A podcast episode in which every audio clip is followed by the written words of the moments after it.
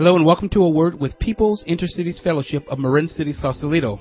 I'm Pastor Marcus Small and Fred Small, the senior pastor. Luke 3:21 and 22. When all the people were being baptized, Jesus was baptized too. And as he was praying, heaven was opened, and the Holy Spirit descended on him in bodily form like a dove. And a voice came from heaven, You are my son, whom I love. With you I am well pleased. As we mentioned last time, Jesus' baptism by John the Baptist marks the beginning of his ministry. We note that Jesus prayed silently and God heard him. As Jesus prayed, we note that heaven was opened.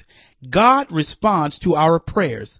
No, your prayers are not some magical formula that causes God to act. But prayer is what moves God. It is the method by which God works. It was at Jesus' praying that heaven was opened. It was at the time of prayer that the Holy Spirit descended on him in the form of a dove.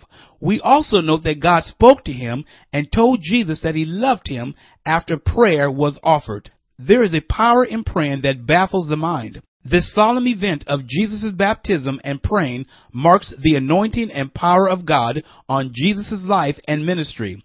And note this well, whenever you have a mountaintop experience, Satan will be waiting for you in the valley. Be careful that when you pray and God has moved in your life in a mighty way, that you prepare for the battle that is sure to come. We invite you to come visit us at People's Intercities Fellowship. You may join us Sunday mornings at 11 a.m at 639 Drake Avenue in Marin City, Sausalito. You may reach us at 415-846-4937 or 707-322-4971. Our website is picf.net. This is Pastor Marcus Small. Have a glorious day.